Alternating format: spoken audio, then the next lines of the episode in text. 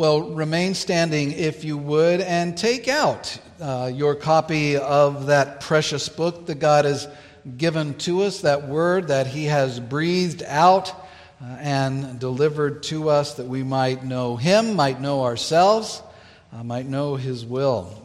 And turn that Bible to the Gospel according to Mark and to chapter 11. We'll be reading verses 27 through 33 this morning, wrapping up our look at chapter 11 as we continue uh, marching through this record of the life and the ministry of Christ. Mark chapter 11, I'll read beginning in verse 27. Let us give heed as this is the word of God. And they came again to Jerusalem. And as he was walking in the temple, the chief priests and the scribes and the elders came to him and they said to him, By what authority are you doing these things? Or who gave you this authority to do them? Jesus said to them, I will ask you one question. Answer me, and I will tell you by what authority I do these things. Was the baptism of John from heaven or from man? Answer me. And they discussed it with one another, saying, If we say from heaven, he will say, Why then did you not believe him? But shall we say from man? They were afraid of the people, for they all held that John really was a prophet. So they answered Jesus, We do not know. And Jesus said to them, Neither will I tell you by what authority I do these things. Let's pray as we get ready to look at this passage. Our Father, we, we thank you for your word. We thank you for your Spirit, who is our teacher in regard to the things of your word, and we, we pray that, that he would indeed teach us. We pray that your Spirit would work in the weak vessel who stands to proclaim your word, and we pray that we all would humble ourselves before your word as we hear it proclaimed in our hearing this morning. We pray that through this word that we would be instructed, that we would be challenged, that we would be edified, Lord, and above all, that you would be glorified. And we ask this in the name of our Savior, Jesus Christ. Amen. You may be seated.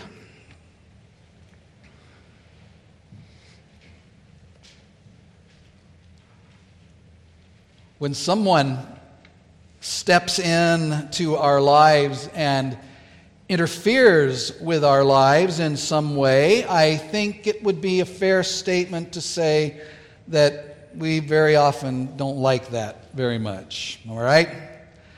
Uh, there's an old reaction to someone doing that. I've, I've both heard it and I've used it. And it goes like this Who died and made you boss? Uh, it's just another way of saying, Who made you boss over me? Because that's really the concern. Or, or to put it even more bluntly, uh, kindly butt out of my business. We don't like people coming in and seeming to exercise authority over us when they don't really have that authority. Now, there are times when people, and sometimes people is us, uh, who do butt into other people's business when it is perhaps not their place, though there's definitely a better way to respond to it than what I just described. Uh, there are people that, that do that, that assume a position of authority that is really not theirs. But we do have to remember, alongside of that, that, that, that it is God who has set up structures of authority in in various spheres of this life. There are authorities. In order to maintain order as God has established it in His world, there are those in authority and there are those under authority. In the home, there are parents and there are children. And in that God established structure, the parents are the ones who are in authority, and the children are those who are under authority. Now, there's no doubt that many of the problems in the world today is because parents have forgotten that or chosen to ignore that, that structure, and that they've relinquished that authority and really turned God's design in that, in that area on its head. The same could be said about marriage. That's another place where there is a God ordained structure, a God ordained authority structure. Very specific um, roles of authority in the home, in the husband and wife dynamic. The husband is to love his wife, he is to care for her, he is to protect her, he is to work for her sanctification. He's to sacrifice himself, his will, for her good. In short, as Paul said, he is to love her as Christ loved the church and gave himself for her. And in the home, by God, the husband has been given the responsibility of having the authority in the home.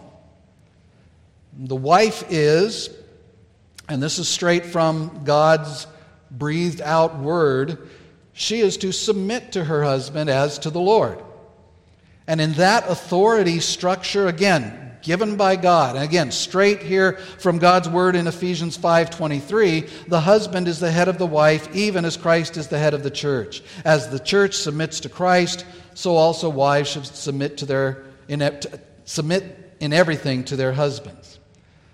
That's the way God has ordained that structure, that authority structure. The same goes for the workplace. There are those that are in authority, there are those who are under authority. In the civil arena, it's true. In the church, it is true. There are those in authority and there are those under authority. And notice that as I have mentioned that that authority is given by God. Now, we seem not to have too much of a problem with that when we are the ones in authority. But we tend to get a little bent out of shape sometime when we are the ones under authority. And when we are the ones in authority and someone comes along and challenges that authority, well, it's then that we wonder who died and made you boss. This morning we have a lesson before us about authority, a question about authority and the, the source of authority. We have a, a lesson here about the rejection of authority. Uh, all of that about the authority, in the end, of Jesus. Remember, as we come here to our text this morning, that we are in the first half of the last week of Jesus' life before his crucifixion. Jesus' triumphal entry into Jerusalem and his clearing of the temple have again drawn the attention of the Jewish leaders, and not in a good way. Um, verse 18 of chapter 11 tell us that the chief priests and the scribes heard um, his comments when he cleared the temple out and he chasten them. He said that this is to be a house of prayer, but you have turned it into a den of robbers. And this text here says that the chief priests and the scribes heard this and were seeking a way to destroy him, for they feared him, because all the crowd was astonished at his teaching. And this passage that we are looking at this morning really begins a series of confrontations that Jesus has with the Jewish leaders uh, that result from those things, from his triumphal entry and the, the clearing of the temple. Jesus and his disciples, Mark tells us in verse 27, came again to Jerusalem. They came again. Remember that, that Jesus and his disciples, with all the bustle and, and the, the, the very busy city of Jerusalem being the time of the Passover, that they have been staying outside of the city about a mile, mile and a half away in the, the town of Bethany and coming back into town each morning. And Mark tells us that, that on this morning they've come again to Jerusalem, and he goes on to say that Jesus was walking in the temple. We'll see here that Jesus is concentrating much of his activity during this final week in the temple. This episode that we're looking at this morning uh, takes place on Tuesday of the week, and this is already the third time that Mark has recorded that Jesus has been in the temple.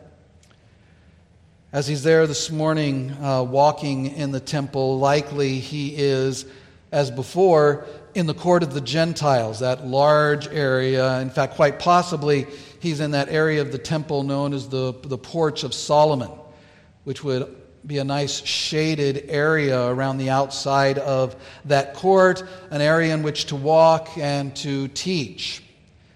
And no doubt, as always, when Jesus teaches, there is a crowd around. Always a crowd. Jesus never without a crowd uh, wanting to listen to him, wanting to hear him. And among those who have come on this morning or this day to hear Jesus speak is a particular group of men with a very particular purpose. Look at verse 27. Says, And as he was walking in the temple, the chief priests and the scribes and the elders came to him. These three groups, we've seen them before. The chief priests and the scribes and the elders, they make up the, the highest court in Palestine known as the Sanhedrin. There were the scribes that were a part of this. They're mentioned here. They would be mostly Pharisees, experts in the law. There are the elders. They were sort of the, the laymen of, of the group, but they came generally from the, the Jewish aristocracy, the wealthy uh, class of Jews. And then there were the chief priests. Uh, that group was made up of former chief priests or high priests, and they were usually from the group known as the Sadducees. And these, this group was the most powerful, um, they were the most powerful men in this court known as the Sanhedrin. One of their number was known as the captain of the temple, and he supervised the temple proceedings. He would supervise uh, the things that went on in the temple. He was the commander of the temple guard, the temple police. It's interesting here that Mark refers to these members of the Sanhedrin by naming those constituent parts, those three groups. Interesting because Jesus himself, in the first of those three predictions of his suffering and death that he was going to, um, that awaited him in Jerusalem, Jesus said, that those things, that his suffering, his death, would come about by the actions of the elders and the chief priests and the scribes. And now here they are. So picture the scene.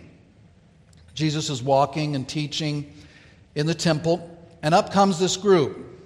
Maybe they wait for Jesus to have a moment, maybe they interrupt what Jesus is doing, we don't know. But we do know what they wanted.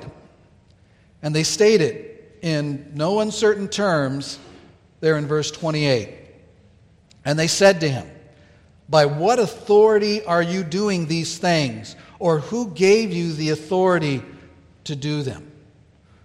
Who gave you the authority, Jesus, to do these things? Now, what things are they talking about? I've already mentioned it. it. Almost certainly, the primary thing is Jesus' activity in the temple the day before. Uh, when Jesus cleared the temple of the buyers and the sellers and the money changers. In fact, we see up there in verses 15 through 17 that he entered the temple and began to drive out those who sold and those who bought in the temple, and he overturned the tables of the money changers and the seats of those who sold pigeons. And he would not allow anyone to carry anything through the temple. And he was teaching them and saying to them, is it not written, My house shall be called a house of prayer for all the nations? But you have made it a den of robbers. And likely the hubbub that Jesus had caused when he came into town on Sunday is also a part of this as, as well, what we call the triumphal entry. And perhaps, I think probably on their minds was also more generally Jesus teaching his activity in general um, which has drawn their attention on past occasions, even to the point of considering how they might destroy him, back, way back in chapter 3. Now, as I just mentioned, the, the chief priests, uh, that part of the, the, set, uh, the, the group, that chief priests, the chief priests were in charge of the temple, of what went on there. Well, think about that. They're in charge, and now here comes this itinerant rabbi from Galilee, and he comes in and he presumes to take control and to make proclamations of what can and can't be done in the temple and to drive out the, the activity, to disrupt it totally, the, the activity of the temple. And so their question to Jesus is a question of authority. Namely, by what authority, Jesus, are you doing these things? Or who gave you the authority to do it. Now, the issue of Jesus' authority has been around as long as the ministry of Jesus. As far back as chapter 1 in Mark's Gospel. In fact, we've been told that the crowds were astonished at his teaching. And why? The text says, For he taught them as one who had authority, and not as the scribes.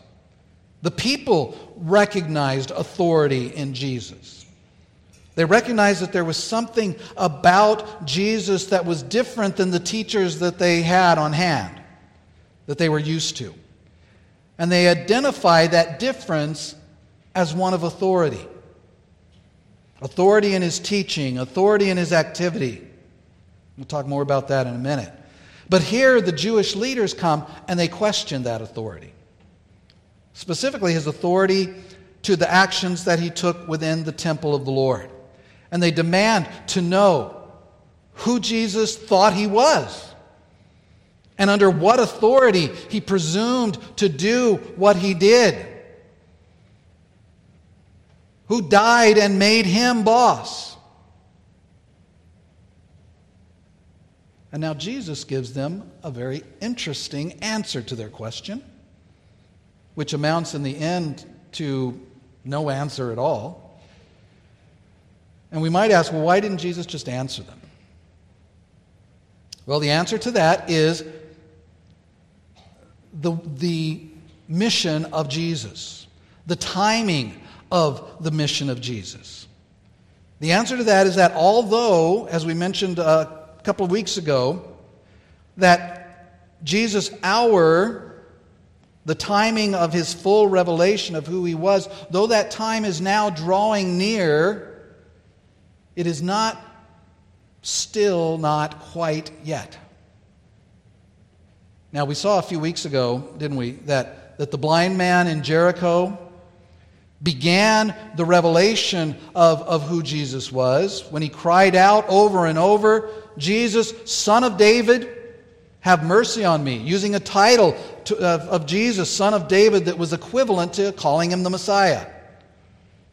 Then the people we read about who followed Jesus into Jerusalem, those who came out of the city to meet Jesus when he came into the city, cried out to the consternation of the Pharisees, "Blessed is the coming of our father of the kingdom of our father David.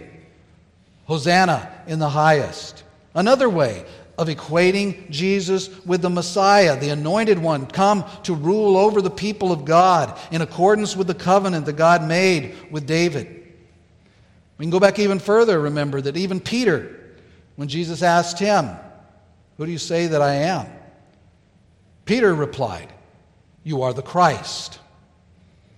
That is, you are the Messiah, which brought to the lips of Jesus a blessing for Peter.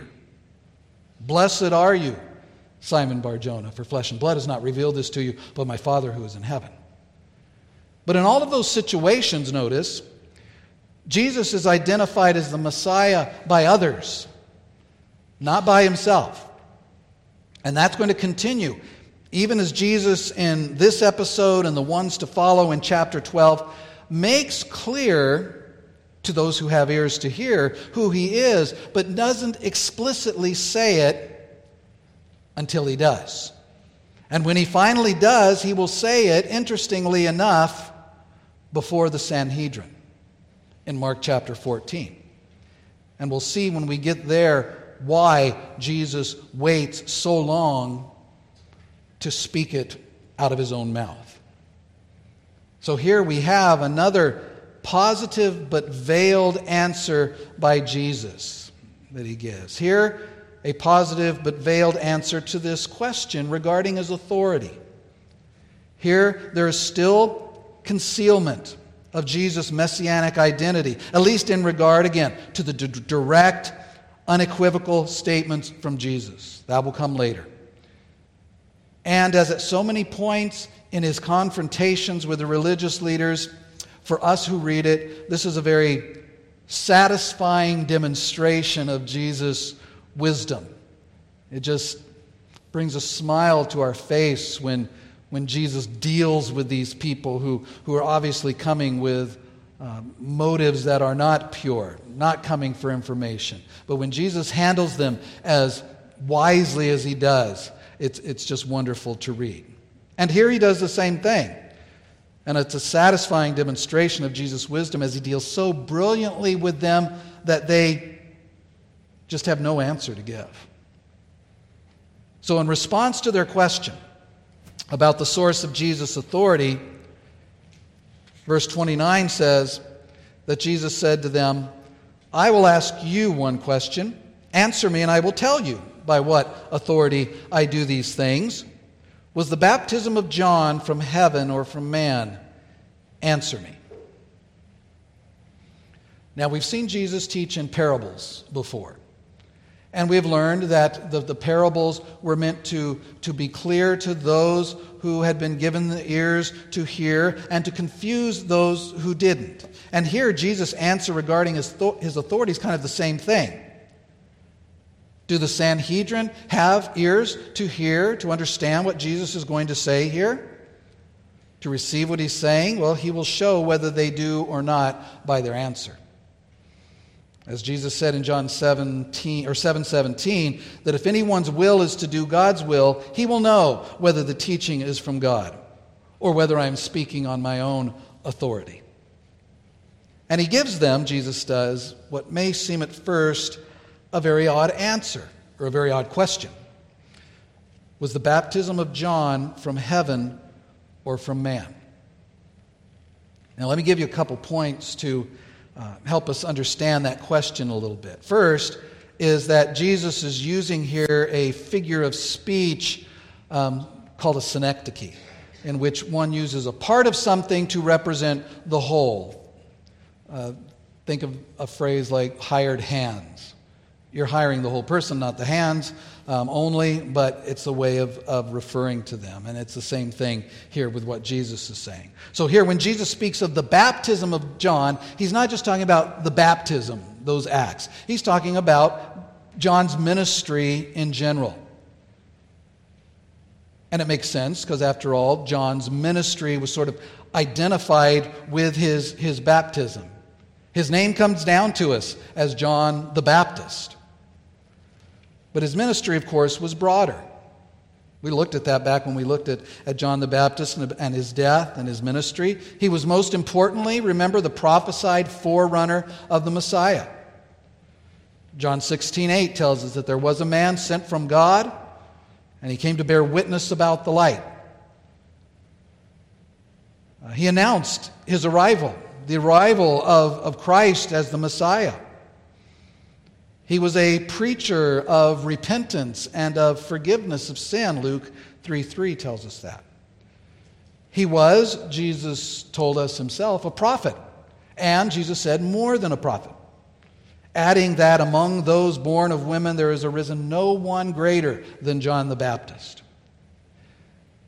And then, of course, John was a baptizer uh, baptizer of all manner of people as a sign of repentance and as a sign of the coming baptism which the Holy Spirit um, would perform uh, through the work of Christ.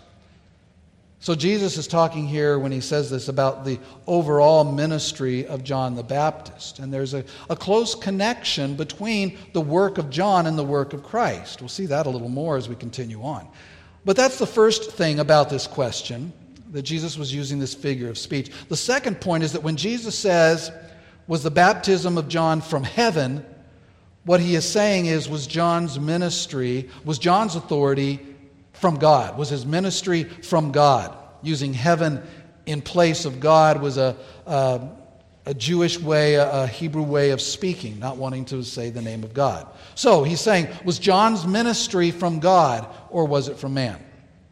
Now, in asking that question, Jesus puts the representatives of the Sanhedrin firmly on the horns of a dilemma, which they themselves recognize and from which they are unable to extricate themselves. Their answer to this question will, in fact, require them to take a positive position on Jesus himself, and that's the point. So, how do they handle it? How do they handle this dilemma? Well, verse, verses 31 and 32 tell us. We read that they discussed it with one another, saying, If we say from heaven, he will say, Why then did you not believe him? But shall we say from man? They were afraid of the people, for they all held that John really was a prophet. See, they're sharp enough to, to realize that Jesus has put them in a difficult position. And so they, they confer uh, about it among themselves. They have a, a huddle to, to figure out how to answer this. And it's not because they don't have an answer. Not, not because they don't have an answer to the question, but because they know they can't give the answer that they have to the question. They can't give the real answer that they have. They can't give the answer that they would like to give. In fact, the word that's used here for, uh, that's translated disgust, is a word that's always used in, in the gospel to, to describe people who are trying to get themselves out of one of these dilemmas that Jesus' words put them into. And so, from the beginning here, they've sort of abandoned their plan, which was to, to trap Jesus, to get him uh, in trouble by the way he answered. They, they've abandoned that already, and now they're just trying to find a way out. So they reason. If we say from heaven that John's ministry was from God, he's going to say, then why didn't you believe him? And the fact that Jesus could ask them that question shows that they did not believe him. If we say that John the Baptist's ministry was from God and that he was, in fact, a prophet of God, which is what the Jewish people believed concerning John, then they would open themselves up to the charge of unbelief because they didn't believe that John was a prophet. But more than that, get this if they confess that John the Baptist was, as the Apostle John wrote, a man sent from God, the bottom line is that they would have to recognize then and say the same thing about Jesus. If they believed John, they would have to, or they would not have had to ask Jesus the question that they asked him about his authority because they would know it. We've seen what the John the Baptist ministry was all about.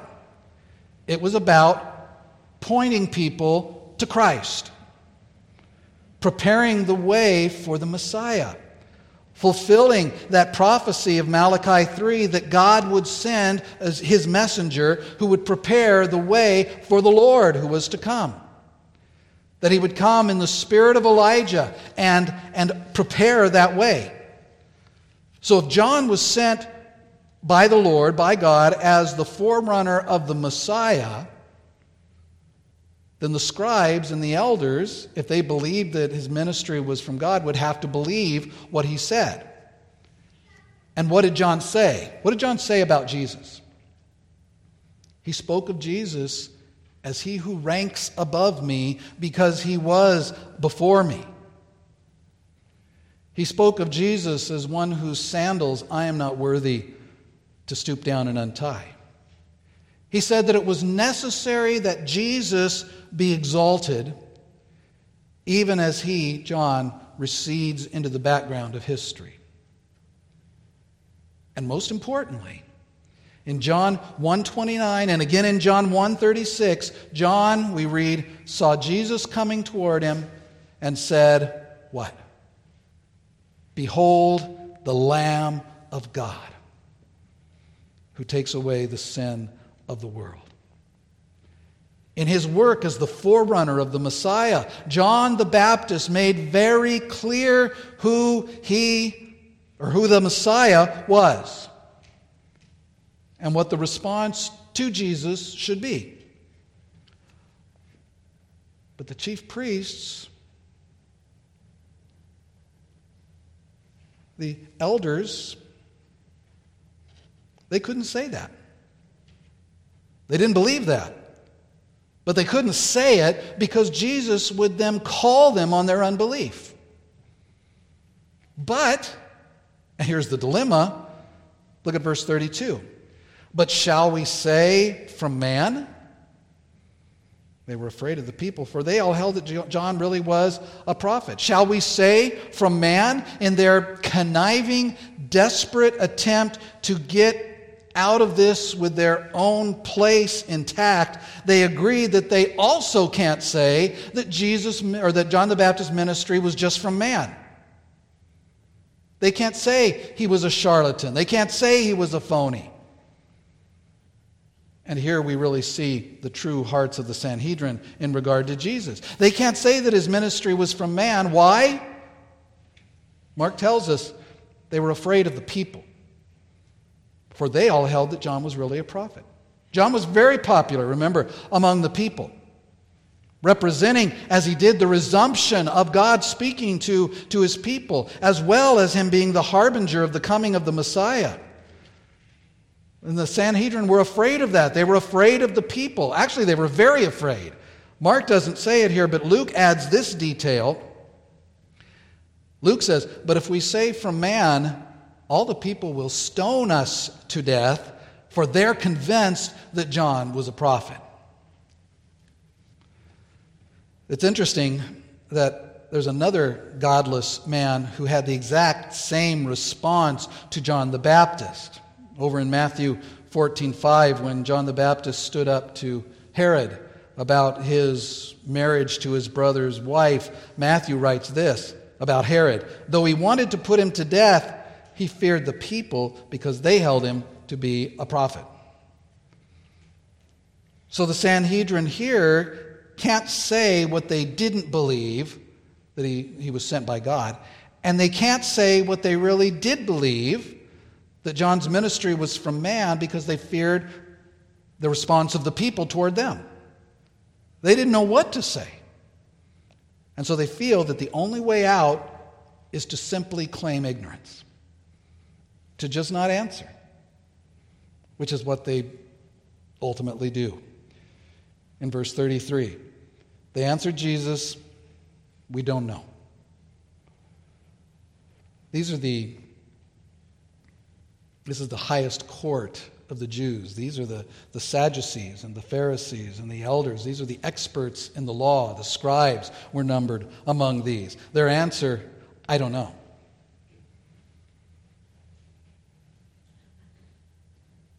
We know, don't we? Where did Jesus' authority come from to do the things that he did?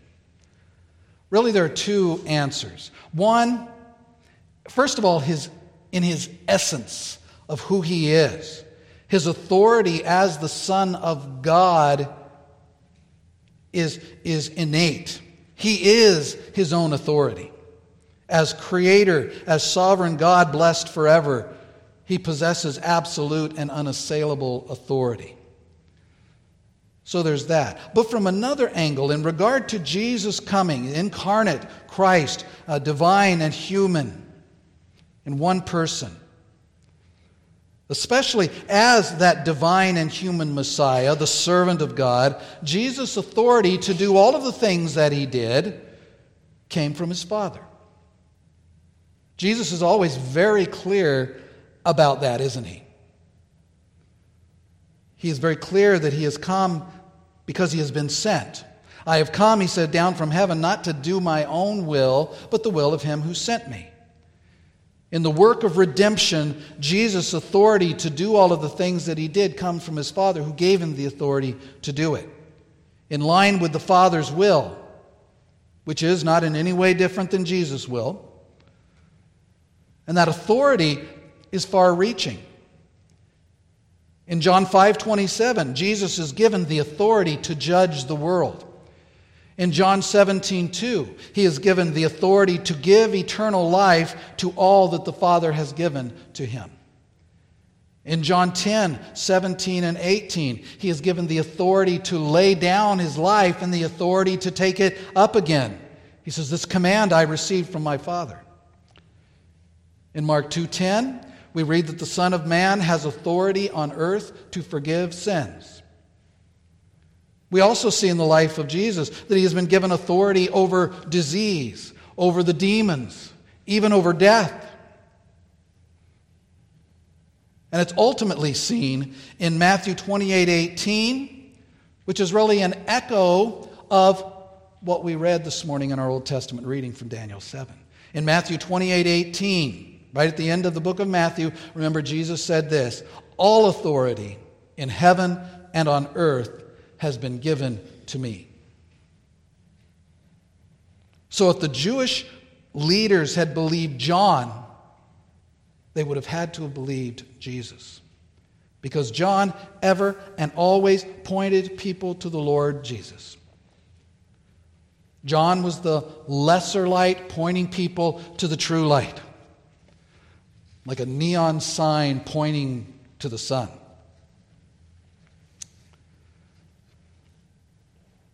But, beloved, we must ultimately deal with the question not about the, the person and the ministry of John the Baptist, but we, as Jesus is doing here to, to the, these uh, rulers who have come to him, we must deal with the question of the person and the work of Jesus. The Jews that day were able to evade Jesus' question. But they weren't, and we're not, you're not able to evade God's judgment. Each person has to answer this question what do we do with Jesus? Is Jesus authority that he exercised? Is, is Jesus ministry that he did? Is Jesus himself from God or man? And the truth is, he is from heaven, the Son of God, come to seek and to save that which was lost. Son of God, who came not to be served, but to serve and to give his life a ransom for many. And since Jesus is from heaven with all authority to judge and to save. The question comes down to this Will you believe him? Will you believe him? Or will you, like countless others, not bow the knee to Jesus? Not bow the knee to him as Savior and Lord because you doubt his authority? His authority to demand obedience his authority, as we saw, to lay down his life as a substitute, his authority to take his life up again in the resurrection, his authority to offer and to give eternal life. Beloved, I urge you today don't make the same mistake that the chief priests made. Submit yourself to Christ, confess him as Lord and Savior. The Bible says you will do that now or you will do it on the last day. You won't have a choice. God will have his son worshiped on the last day. But if you wait till then, confessing Jesus Christ as Lord won't help you. If you do it now, it will. If you confess with your mouth that Jesus is Lord and that God raised him from the dead, you will be saved. Do it now, when doing so leads to eternal life. Recognize the authority of Jesus, which, which is absolute, because he is God, sent from God to this earth to seek and to save that which was lost. And to that, let us say, Amen. Our Father, we thank you for Christ. We will eternally thank you for Christ. We thank you for this passage.